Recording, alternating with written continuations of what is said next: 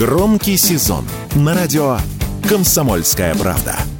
Весь мир услышит Россию. Весь мир услышит радио «Комсомольская правда». Политика на радио КП. Владимир Варсобин для радио «Комсомольская правда. Израиль». Утро выдалось почти безракетным. Народ осторожно выглядывал из домов, старички и самых смелых даже расселись по кофейням. И низкочастотное бум железного купола вдалеке даже чуть ободряло. Работает, значит, машина, не сломалась, значит. Люди вздрагивали, смотрели в небо. Нет ли ракетных нитей и шли по своим делам. А я как раз получил дозу израильского телевизора – Взбодрился. Пропаганда? Возможно, только незнакомая какая-то. Не русская, не кондовая. И дело даже не в пропаганде.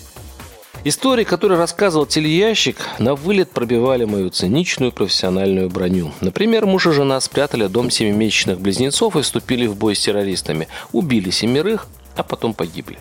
Детей нашли потом израильские солдаты. 22-летняя медсестра Митман маленькой клиники Кибуца Бэри. Поселок заняли боевики, но Амит не оставляла больных, надеясь защитить их. Ее последнее сообщение сестре. «Они уже здесь, я не выберусь отсюда, я вас люблю».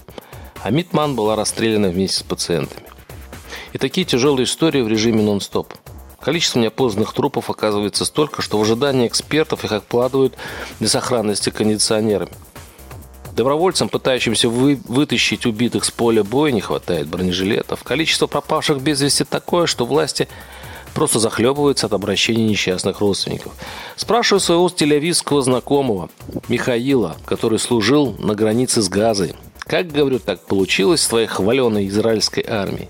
Миша любил вспоминать армейское прошлое, напирая на то, что он послужил и в России, и в Израиле, и первое у него служил анекдотом, второе – гордостью. Ну что, Миша, говорю, что теперь скажешь? А Миша в ярости. Я служил у этого забора, у границы Газы.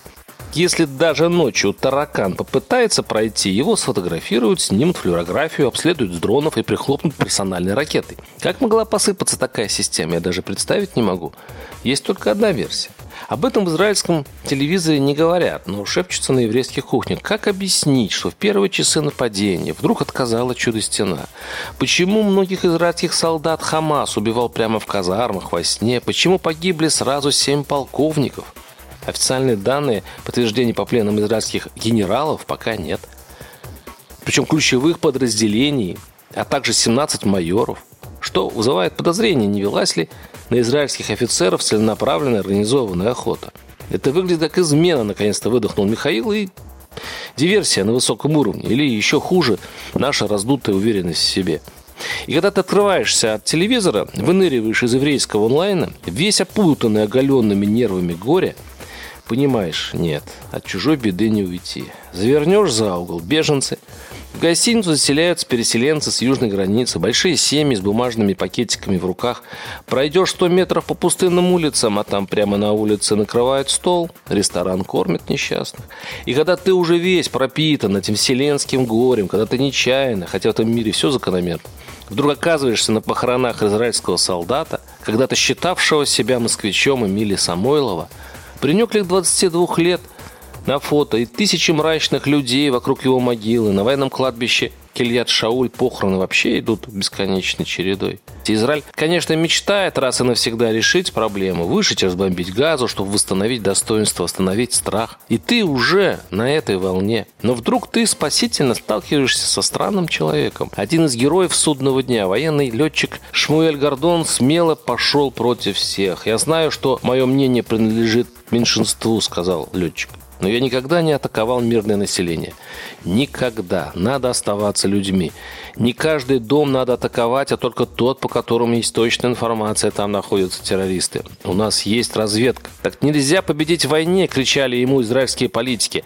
Это значит пожертвовать нашими солдатами ради мирных жителей. Любая тактика будет правильной, чтобы уничтожить Хамас. Но нужно быть осторожным и не убивать гражданское население. Стоял на своем этот еврейский Дон Кихот, у которого нет, конечно, ни единого шанса быть услышанным сейчас. Но что будет потом? Не вспомнит ли слова летчика «надо оставаться людьми», запоздало и горько. Варсобин, телеграм-канал, подписывайтесь.